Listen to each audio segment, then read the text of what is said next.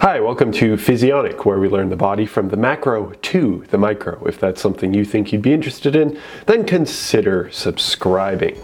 This Praxis video is brought to us by a number of requests from the Physionic channel on a particular video in which I discuss the reasons why, or the reason why people pass out when they're lifting heavy weights. So there are instances in which people lift heavy weights, put the weight down or rack the weight and then they pass out. And people are getting aggravated because of course well that's incredibly annoying. And some people get really close to blacking out so they black out but don't necessarily pass out. So there are a number of different circumstances but essentially it is a drop in blood pressure. And if you'd like to know more on that of course I've got my article which is I will link it below so you can read it and go into far more of the physiology of what exactly is occurring. So what is occurring? In basic terms, you have this high increase in blood pressure from weightlifting as you're bearing down, as your larynx is closing, your glottis specifically is closing which is creating a lot of pressure between your periphery, your heart, and your head. And then when you re rack the weight, then you see this release. You breathe out. And when you breathe out, you have this sudden sharp drop in blood pressure as your cerebrospinal fluid, as well as your brain, the vasculature around your brain, all of that has to suddenly sharply change and has to account for the sudden drop in blood pressure. And that's when you have this blackout that occurs. So, what can you do about that? Well, there are two primary things that you can do.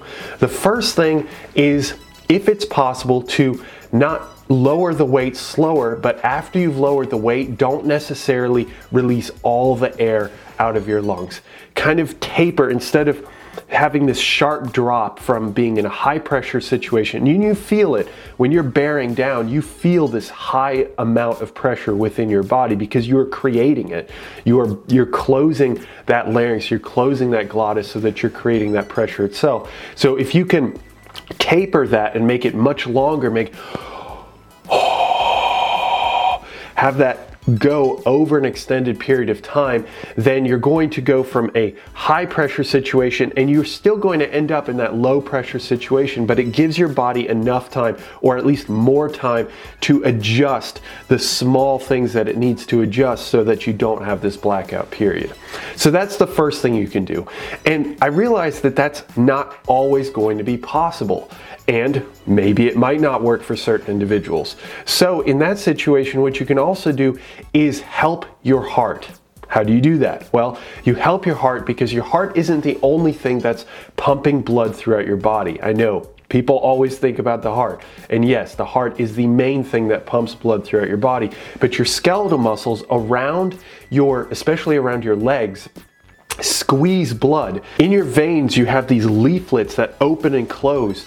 And when they close, blood can't go backwards.